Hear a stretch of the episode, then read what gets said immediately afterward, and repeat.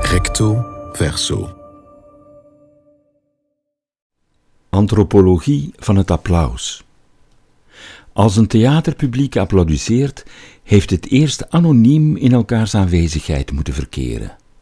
Het klapt wanneer de lichten weer aanschieten, of beter, het klapt zelf die lichten aan. Applaus markeert de grens tussen blackbox en open lucht, tussen kijken en weer gezien worden.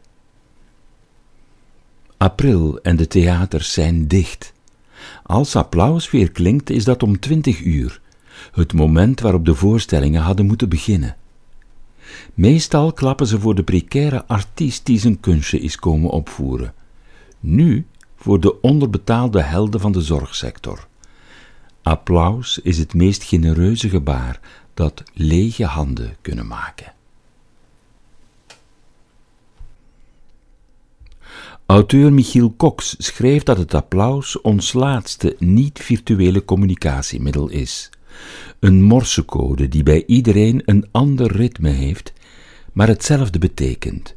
Wij zijn er nog. Zij zijn er nog. Hun applaus is vandaag de enige manier om de buurt op hun bestaan te wijzen.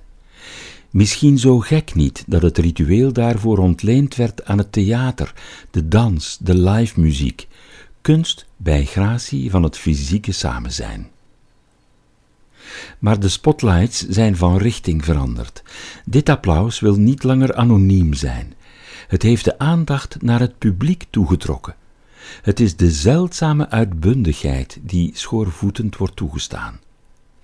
Tijdens dit massaspektakel moet het ook hun plaats onthullen: de stad vanaf het balkon, het platteland op de parterre.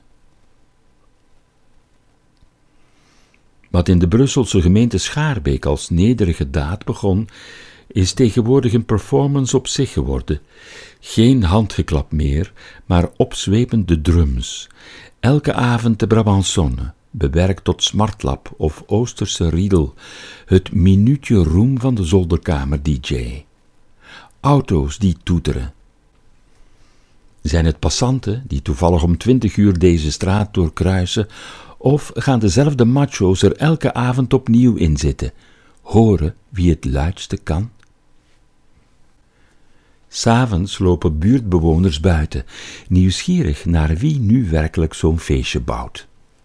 Ochtends ontdekken ze confetti op de stoep. In Schaarbeek is het applaus verstomd, maar er is huiskamertoneel, avond na avond, door wie de vierde wand van zijn kot wil doorbreken.